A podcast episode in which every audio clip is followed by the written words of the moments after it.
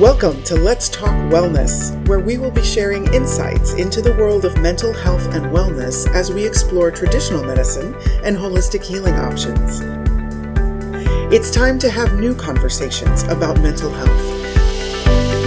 Join Mara James, the founder and CEO of the Hugs for Life Healing Center, as she guides us along this journey. And now, let's talk wellness.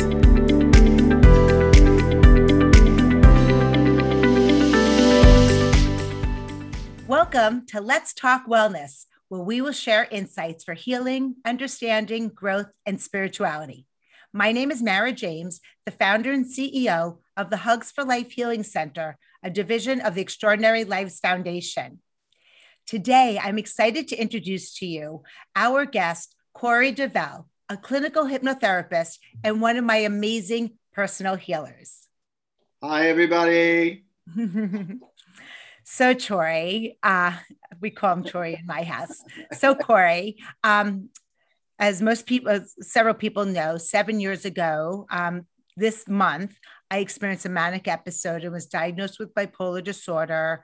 I was heavily medicated, stuck in bed, um, met with a psychiatrist, a therapist. And a few months later, thankfully, I was introduced to you. I ran into a friend from tennis and we started talking, and she was telling me that she met you and she's working with you to help her with meditation. And that's all I needed to hear those words because I wanted help with meditation because there's no way I was going to sit down and not do anything and just breathe. Um, and that's the beautiful, beautiful story of how we met. Mm-hmm. And what is so you have taught me so many things. I know you like don't like to be called or referred to as a spiritual guru, but you are. Mm-hmm. And I would love if you could share with um, our friends listening a little bit about your story. Yeah, uh, well, you know, it's uh, very detailed and and you know probably go on for for days and days. But you know, in a nutshell, the I think that that everybody has in, in, in them, built into them, a, a kind of calling, so to speak. And uh, mine was very, very early on in life. I, I know that even as an infant, I, I had a tendency towards spirituality and, and really didn't understand what that, what that was so much uh, from early, early memories. I mean, as young as when um, my mother was holding me over the coffin uh, of my great grandmother who died at 106. Uh, for some reason, my mother was holding me over her casket. And she took my little arm. I was about, uh, I think maybe about nine months old. And she took my arm and she had my hand touch my grandmother's forehead. And uh, it was, I don't understand the ritual of it. You know, we were raised Catholic for anybody who wants to know that. But uh, that particular ritual, I don't know that that's a Catholic ritual. Let's just say that it, it happened to be that my mother's family's issue, whatever that was. But anyway, the bottom line was when I touched her forehead, I didn't see her in that casket anymore. In other words, I saw this delightful, about maybe a seven year old girl dancing in this meadow and she was like her arms were flailing in the air and she was whirling around. And i was observing as a person you know of course i couldn't talk and i couldn't you know say anything to anybody at the time but i could observe and i i was all of a sudden when i touched her forehead i could see her as this little girl dancing in a in a meadow. And i was wondering why everybody was crying you know, there was, she'd lived a long life. I mean, this woman was 106 years old. So she'd done pretty much everything she wanted to do. But for some reason, uh, that's what happened to me at that very, very early age. And I remembered that throughout the course of my life. I was always going back to these kind of spiritual epiphanies here and there. And there were many others along the way. But when you ask about, you know, when that started, it was really early on for me, very early on. That is so amazing. And you are so blessed. for someone like me who didn't even believe in a universe for 48 years until I kind of got knocked in the head with what was diagnosed as a manic episode, but it was also a very big spiritual awakening. Mm-hmm. Having you there, grounded here in planet Earth, but being able to guide me through my um, awakening, but also my healing journey was so profound. And there are so many sayings that I've learned from you that I use over and over with my clients. Mm-hmm. For example, and you'll get into this, of course, um, you tell me that hurt people hurt people and that people act out of a volition that's not their own. Um, and that, you know, whatever's put into our heart is that what we desire and that the universe or god or whatever you want to call it wants to give us everything we want of course in his time or his way so that we're humble and grateful but also the only thing that's blocking it is our anger and resentment. And as soon as you said that, I knew that I had a long journey ahead of me to let go of my resentment towards my dad, which I could happily say seven years later. Um, and I forgave him a week ago. And it's just been profound. So, mm. if you can kind of talk to those things as well as how people hold their um, emotions and emotional physical, cellular, and spiritual level, that would be great. Yeah, it's it, it's it's interesting where all of this comes from, and and you know people are looking for resources on on you know where I get this kind of information because I'm I'm kind of talking about it, of course, on a on a metaphysical level because I'm I'm much more inclined toward metaphysics uh, than the practical applications, let's say, you know, psychology or psychiatry or, you know, of the, let's say, the scientific approach, there is a lot of validation to what I'm talking about when I say things like that, that part of us that learns early on in life who we are is basically formulated between the ages of, of you know, birth and about six or seven years old. That's when we're forming our personality. The book that I'm currently writing now is called The Compliant Child Syndrome, and it has a lot to do with what we're doing during that time frame we're basically a sponge. That's who we are. We're, we're learning about life like a sponge is soaking up water.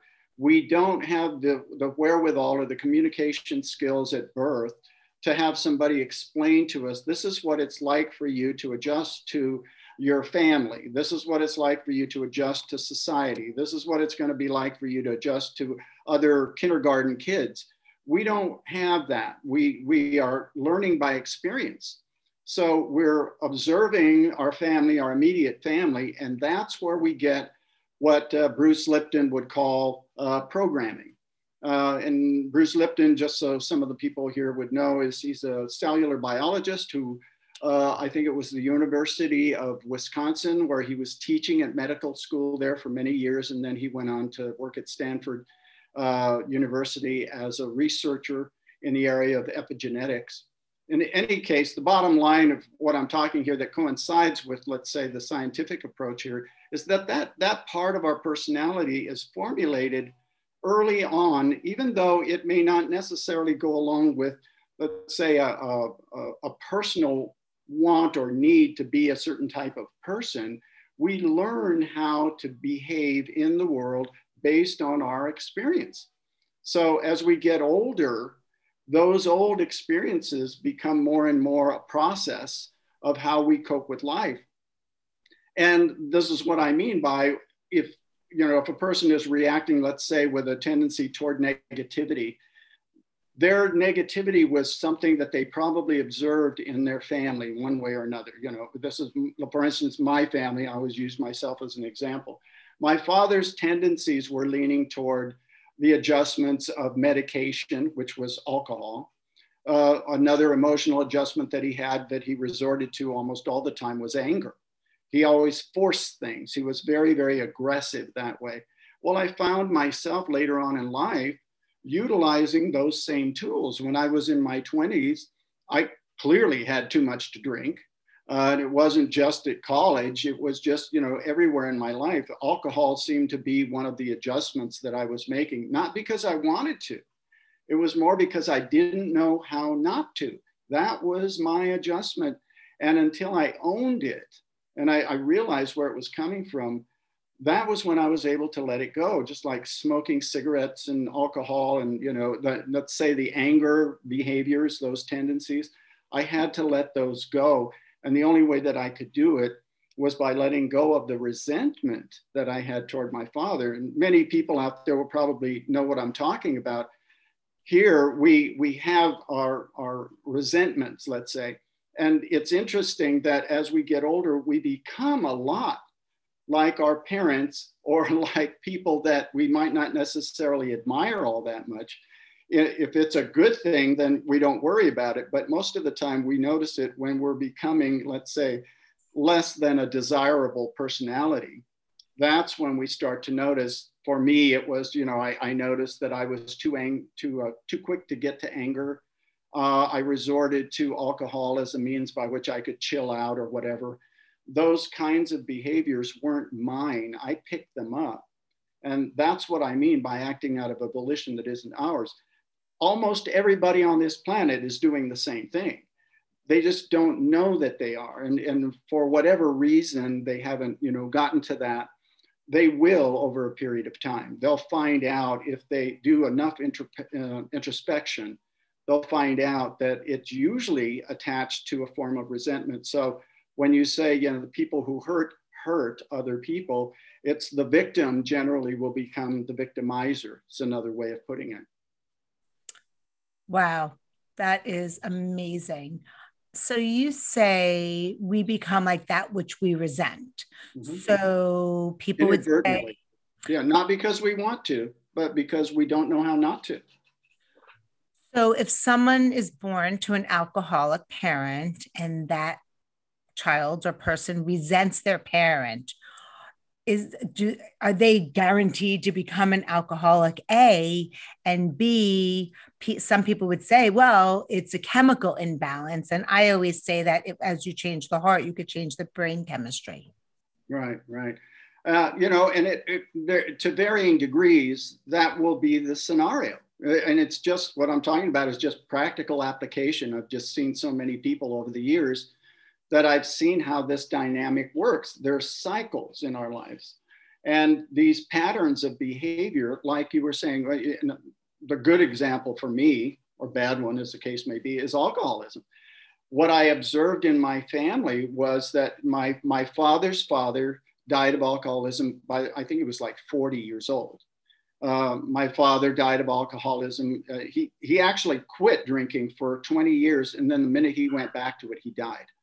Uh, four of my seven brothers have died of alcoholism.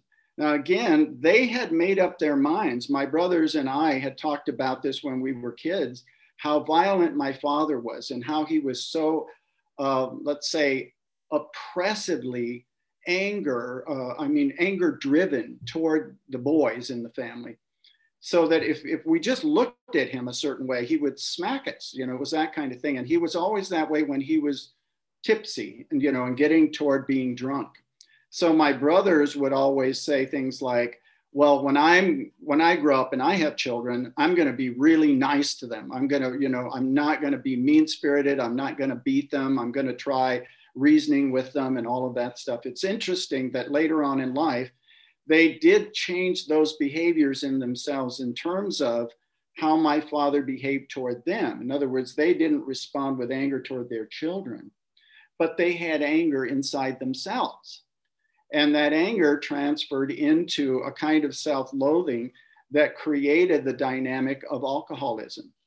So, in spite of the fact that in one area of their lives they changed this consciousness of, uh, you know, beating the children or something like that, but they still maintained that adjustment of medicating themselves with alcohol to the point where it was so abusive that they literally died of alcohol related issues in one way or another, whether it was cirrhosis of the liver, kidney failure, any number of other things, but they were all related to cirrhosis, basically, of the liver. So, would you say that you at one point might have been considered an alcoholic? Absolutely. And, and how did you go from that to where you are today? The process for me was recognizing where it came from and a lot of what i do today with you know a process i call biofeedback where I, I get the person into the theta stage where I can uh, talk to the subconscious mind. Uh, I find out where the traumas are, where this behavior, let's say this aberrant behavior, whether it's it's too much eating, whether it's you know alcohol abuse or you know whatever it happens to be. Usually, people will see me when they have a behavior and they're wanting to change it, even if it's like just not not being able to find the right person, let's say.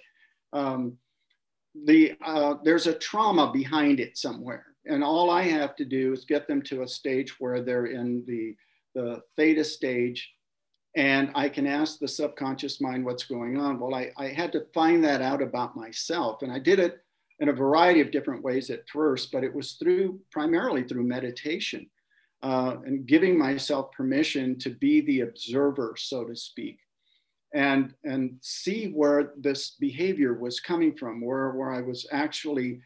Uh, when I thought about my father and I, I had this underlying resentment there, even though on a conscious level, if you had asked me if I resented my father, I would have told you, no, absolutely not.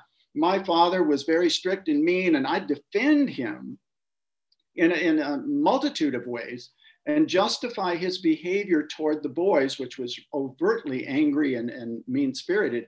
But I would defend that behavior in him because I'd say, oh, well, you know what? It kept me from being the kind of kid in my neighborhood who was stealing things. You know, all of my friends were thieves and you know in gangs and you know that sort of thing And it kept me out of the gangs because i was more afraid of my father than i was the police so you know it was like you know that was in, in manner of speaking that was a saving grace for for me you know that he was that violent. But the other side of it of course is the trauma that went with it.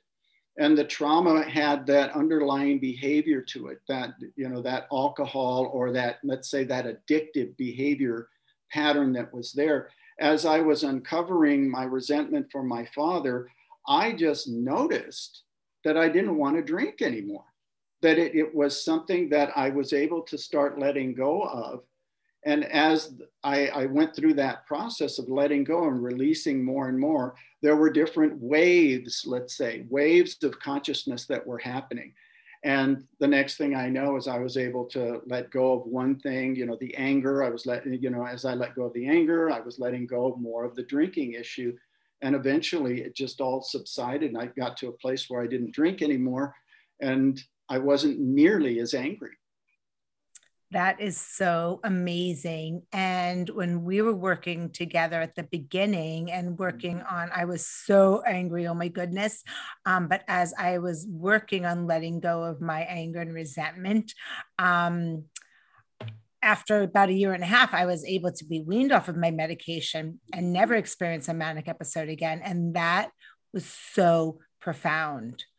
Um, you know, you talk about the theta state, and to someone like me, I don't even know what that means. And it sounds scary. And how do I get there? But I just want to share um, the process that you do where we stand up and you ask the body a question and literally it leans forward for a yes and back for a no. And now i do that with my clients to guide them to see you know which healer they want to see. It's so profound and it's done like you know you feel like you're fully awake even though they might be at an altered state. And it's just so amazing the things that um, can occur we shared mm-hmm. on another podcast when I interviewed my husband, OBGYN, who um, you transformed his life like that in one session when he mm-hmm. had so much anxiety about being late to something and he wanted to go to the airport four hours early. And I would say, You're crazy. And he goes, You're self centered. I'm like, hmm, Am I? No. And finally, a few years ago, my daughter said, Dad, why don't you go to the airport and we'll meet you there? And he realized all his, you know, mishigas. And so he didn't. He went with us. And when we got home, I, he, you know, just said, Come with me to Corey. What's it going to, worst case scenario, waste time and money? Let's just do it. And it was beautiful because you were doing the biofeedback. And at first, I know he was a little scared, um, but it was profound. And you were able to determine that he took on this energy from his father and you released released it. And the next day he calls me, he's like, I just did surgery. And instead of running to the office, I'm going to get a cup of coffee. that was so profound. Um, so before we go on, Corey, I want to, we're going to take a quick break. So we'll have a little breather and we'll be back in a minute. Okay, sounds good. In these shifting and changing times, more and more lives are being impacted by mental health. The Extraordinary Lives Foundation, also known as ELF, is transforming the way people view and navigate mental health challenges. Their mission is to improve children's mental health and wellness and support families by providing educational tools, resources, and awareness events. ELF encourages families to recognize symptoms, overcome the stigma, and reach out for help. Through prevention, early intervention, and holistic treatment, we believe many of the big problems facing today's youth can be transformed within a generation. Extraordinary Lives Foundation is excited to offer the Hugs for Life Healing Center, growing a worldwide network of approved holistic healers and bridging the gap between traditional and complementary healing options visit the Extraordinary Lives Foundation website at www.elfempowers.org to find out more about their resources and events. Together, we can change the conversation around mental health. We hope that you're enjoying today's Let's Talk Wellness podcast. And if you have a topic that you would like us to explore, we would love to hear from you. Simply email us at info at elfempowers.org. That's info at elfempowers.org. And now, back to the show. Welcome back to Let's Talk Wellness. I'm your host, Mara James, and today we have one of my favorite healers and friend, Corey DeVelle. Yay! Tori. So, Corey, you have so many amazing stories, and we could be here all day sharing. Um, I'd love with, for you to share about the story about your one client that lost, uh, what was a couple hundred pounds? Almost 300 pounds, yeah. In wow. about three years, yeah. He came in to see me at, uh, he was at 450 pounds, a little bit, even a little bit over 450 pounds, and uh, wanted to lose weight and, uh, you know, I started to do the biofeedback with him once I explained to him what it was really all about. And he was open to the process. We did the, the process you were talking about before the break, the biofeedback, how if a person is in the, the theta stage and we get them to respond and it's a it's what what people will call uh, Brad Nelson calls it the sway test in his book called the emotion code uh, and there are other people that have written about how the body keeps the score. A man named van der Kolk, who's an MD, wrote about this uh, as well. Our, our bodies store trauma. It's not just emotional. It can be physical, it can be cellular, and it can even be spiritual or, or something to do with our, our core belief system. Uh, with, with this particular person, when he came in to see me, I was asking him questions about what was going on, what the family dynamic was. And here's the basic uh, background. He came from a family where everybody was heavy, as they put it. Basically, they tended toward obesity. And he would learn early on in life that this was basically how the family made their adjustment to life in general. They had wonderful big meals and they you know that was you know the family gathering and all of that stuff that was all kind of a celebration uh, and it was all done with food. Now it's not to say that food is a bad thing you know obviously we need it to survive. But when it becomes an obsessive behavior that's when all kinds of other things start coming up.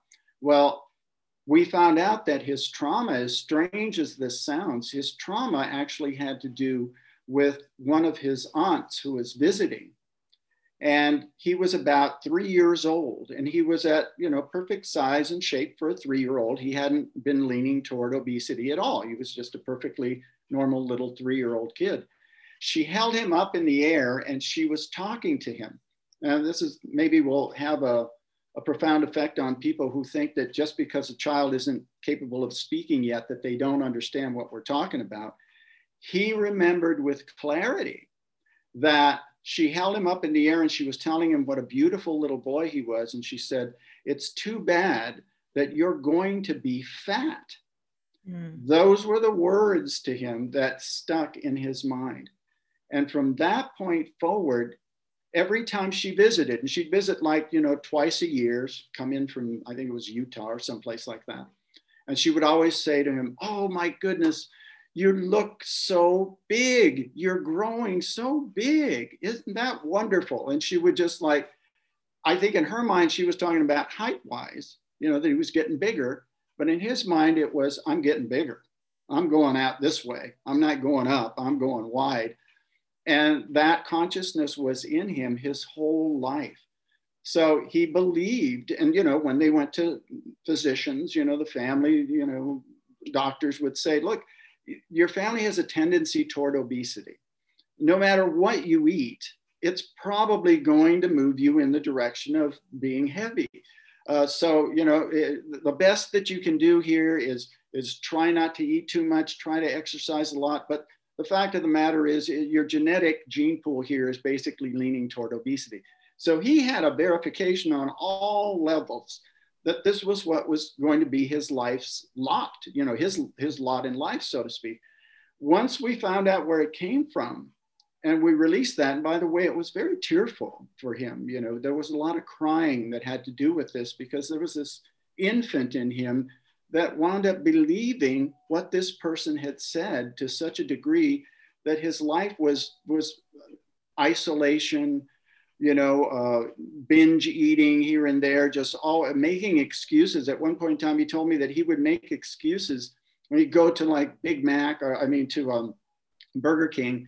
He'd order a couple of Big Macs and a couple of order fries and you know a drink, and then he'd drive out, eat that, and go back again. And he'd actually make up excuses and say, "Oh, yeah, the people at the office wanted me to come back and get them some. Can I get another couple of Big Macs?" And you know, I mean, this was all part of his dread in life.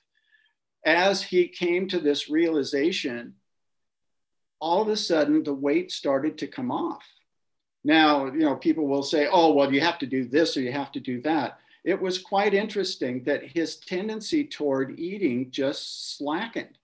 He stopped eating the, the you know, it wasn't like he quit going to you know, whatever, you know, burger place he wanted to go to but he found himself eating less. He started eating half a hamburger instead of a whole hamburger, maybe half a, a group of fries, and he wouldn't order the soft drink anymore. Uh, there were these kinds of things that would happen. And then he started exercising. That was something that was unknown to his whole family. He would walk just maybe to the end of his block and then come back and he was tired. You know, that was that when you're carrying that much weight, that was, you know, a lot to lug around. But the bottom line here, he started doing things. He started becoming proactive in all of this. And as his consciousness was moving toward that place in infancy where it all began, there was an endless amount of energy there. He was, a, you know, he started becoming that that that little kid again that had all this energy in him. And from that point forward, he, he was just unstoppable. There were little trigger places along the way. When he, when he lost 50 pounds, it wasn't a big deal because he was so heavy that, you know, at 400 pounds, it was like, okay, you lost some weight, good. Probably going to put it back on again. And that's usually what happened in the past, but not this time. He lost that weight and he just continued from that point forward. Now, when he lost 100, there were some there was some resistance even in his family we haven't seen you at this weight in a long time. Are you sure you're okay? I mean, you're not sick, are you? There's some, you know, they were all of a sudden, all of the people in his family that were equally as heavy were now questioning this whole process. Are you sure you're not, you know, losing this weight too quickly? Well, it was happening to the rate of about 10 pounds a month. It was very gradual. But as, you know, then when he got to 200 pounds, there was a lot more resistance. Now people are saying, my gosh, this is like, this is really noticeable. You haven't been at this weight since you were in high school. You know, are you sure you're okay? You're not sick, are you? Go to the doctor, you got to find out. He did all of that stuff and he was just on a, he was on a regiment, man. Now by that time, after he had lost 200 pounds, he was now walking maybe three or four miles a day and then by the time he got to about 250 pounds um, of weight loss, he started to run marathons. Now, the interesting thing about this, and it goes beyond all this, is that his changing himself literally changed his family. All of these people in his family who had bought into this theory of it's in our genes, we're all destined to be obese, Now they started to lose weight. And the last time I talked to him about this, the family itself, his brothers and sisters, had lost half a ton of weight by observing him. His sisters started to run marathons. Uh, I mean, it was just amazing. The whole family just started to, to, to develop this new belief that no longer had to do with obesity. It was awesome. It was really amazing to watch That's and continues to go on. Unbelievable the power of the subconscious mind. Wow. Um, I'd love to share a couple of stories of how my, you know, you've helped my husband's patients who's an OBGYN. One of them um, was a patient of his that's also a friend of mine. And she just knows that whenever she's going to die, it's all good. There's fate. However, she has such anxiety when she's flying, and she would need us to prescribe her something to fly. And I said, just go to Choury. And she goes to you, and in one session, you're doing the biofeedback, and you guys figure out that when she was in her mom's belly, her mom had a panic attack.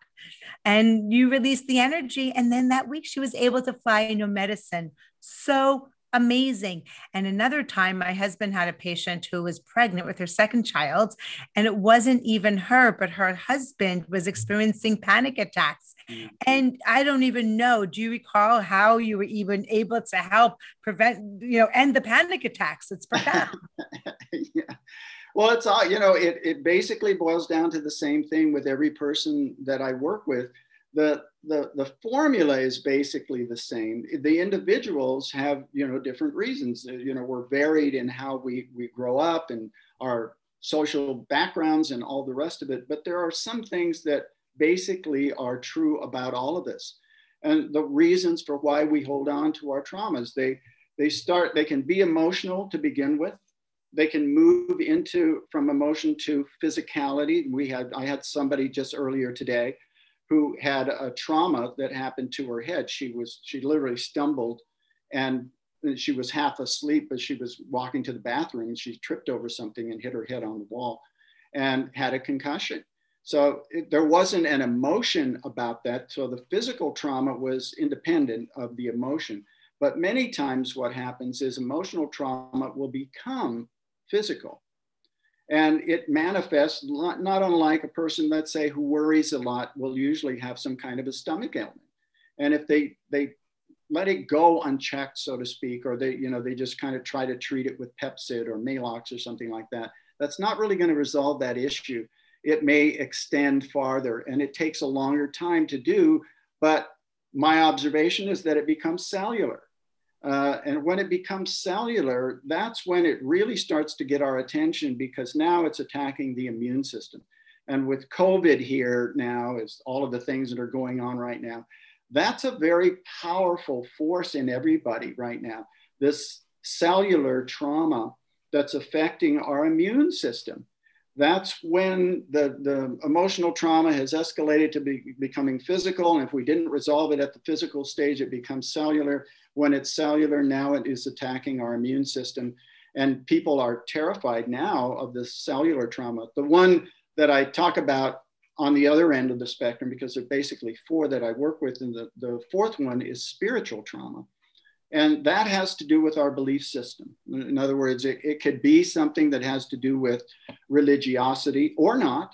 It could just be, you know, a, a, uh, you know, an old saying from, you know, a family tradition of some sort, you know, that, that people just believe, oh, uh, you never bend down to pick up money or something like that. I remember uh, hearing one famous actor say something like that. He saw a coin on the ground and he bent to pick it, pick it up. And his father grabbed him and pulled him up and said, never kneel to get money. And it was like to him, it was this really valuable lesson that you would never bow down to, to you know pick up something on the street or something like that. So anyway these are belief systems that are implemented early on in life and we wind up adhering to them not because we want to like i said it's it's more because we don't know how not to. But we do have a way of getting past that even with covid Wow. So speaking of COVID, um, I know I have referred several patients to you that ha- were having such a traumatic reaction, and you were able to help them reveal. Again, I'm not here to tell anybody whether or not there's such a thing as a past life, but whether or not they believe in it. Um, I know that you've done a lot of healing with COVID, um, releasing past, past life trauma. Can you share a story with us about that? Yeah, I mean, there's there's several actually. Interesting that that you would mention that, uh, you know, alongside with uh, COVID, because in my lifetime, I've been around 71 years in this particular form, mm-hmm. and mm-hmm. I've never seen so much fear uh, in the world uh, as I have in this past year. And it's so palpable that that most people don't even know that, that all of us are empathic in one way or another, and we're picking up on this global fear, and it's infecting not only our personal lives in one way or another, it's infecting our relationships with other people. It's infecting relationships between men and women. You know, they're so closed in now. They're not. They don't have a little break from each other. They've been so t- you know closely tied together. Um, all of this fear, this fear-based consciousness, is is affecting people or infecting people, I should say. It becomes more infectious in our consciousness before it really settles in on a physical level. And it's not that I'm saying that you shouldn't have respect for this virus. I'm not saying that we shouldn't, you know, do take preventive measures and do all of that. But when we're fearful, that trauma literally opens us up to being vulnerable to something. That's what fear basically is. So if we're operating out of a fear-based consciousness, that means we feel vulnerable to whatever it is. My feeling on this is that we should have respect for it. Let's respect this and do what we need to do to keep ourselves healthy and strong, exercise, you know, work on the immune system, do the things you need to do. But we can have a healthy respect for it and not be frightened and compromise our, our immune system along these lines. Now, with regard to, you know, people that I've worked with, yes, I've done some regressions with people and some biofeedback actually with people to where they were literally around during the time of um, uh, the Spanish flu, you know, the one that was like at the turn of the century. Uh, in my own life, uh, you know, I had the experience of working with uh, somebody that uh, had polio early on in life and felt incredibly vulnerable, and that trauma carried over into the present moment. Uh, and of course, this goes back to the, the Great Plague. I've actually worked with several people who were experiencing in this life the terror and the fear that happened during the plague that was literally stories and you know history is written about you know the great plague um, that killed millions and millions and millions of people that consciousness is still there. Whether people you know really buy into all of this or not my experience is very practical. All i do is ask the subconscious mind where this is coming from. And it's interesting that, you know, as I'm taking a person back to the source of the trauma, just like I did with the person who had the uh, initial trauma with the weight, uh, it would go back to infancy. And then I'd ask, okay, did this happen before the age of one? You know, and it would say yes. And I'd say, did it happen during gestation? It'd say, no, it went back farther than that. And I just keep going.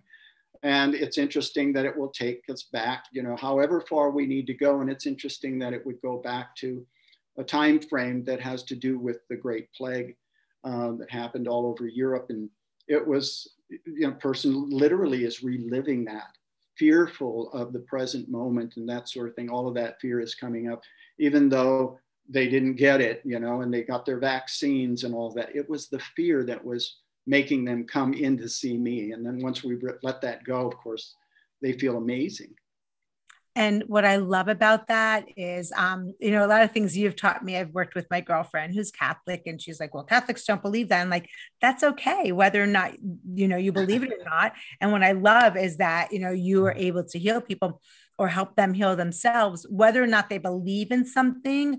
Uh, the the ability for them to say yes to releasing it is profound. Yeah, and that's all that it is. That's really it's just, just finding out the truth about where this is actually coming from so that you can release it and get on with your life to live that happier healthier you know clear confident life that that everybody wants to live. Yeah and you know everyone just like encourage them to have the courage to take the first step into the healing and you know moving from fear and anxiety towards a peace place of Peace, Faith, Love, and Trust. Choury, um, if someone wants to get in touch with you directly, what do you recommend? Do you have a uh, look up my website. It's orangecountyhypnosiscenter.com. There's okay. a lot of information there. I, I, have a little video there where I talk about things that we were talking about today. Uh, my phone number, of course, uh, if that's okay, is uh, 714 624 1956. And uh, they can contact me. If I don't pick up the phone, clearly it's because I'm with a client, but I always try to get back to people on the same day. And uh, yeah, that's the best way. They could text me at that number or they can call me on that number, and, and I will always try to get back to you the same day. Beautiful. And Choury, I love your commitment to helping to heal the world. I love your passion about where, you know, you work seven days a week, but it fills your heart and soul. So, on behalf of our community, thank you so much. And I'd like to thank everybody for joining us at this week's episode of Let's Talk Wellness. And don't forget, you are amazing. Blessings to everyone. Thank you. Thank you for joining us for this episode of Let's Talk Wellness. This podcast has been brought to you by the Hugs for Life Healing Center, a division of the Extraordinary Lives Foundation, a 501c3 nonprofit organization. If you would like to listen to more conversations like this, we invite you to subscribe to our mailing list at www.elfempowers.org to be notified when our weekly episodes are published. Thank you for joining us, and we look forward to bringing you our next conversation on Let's Talk Wellness.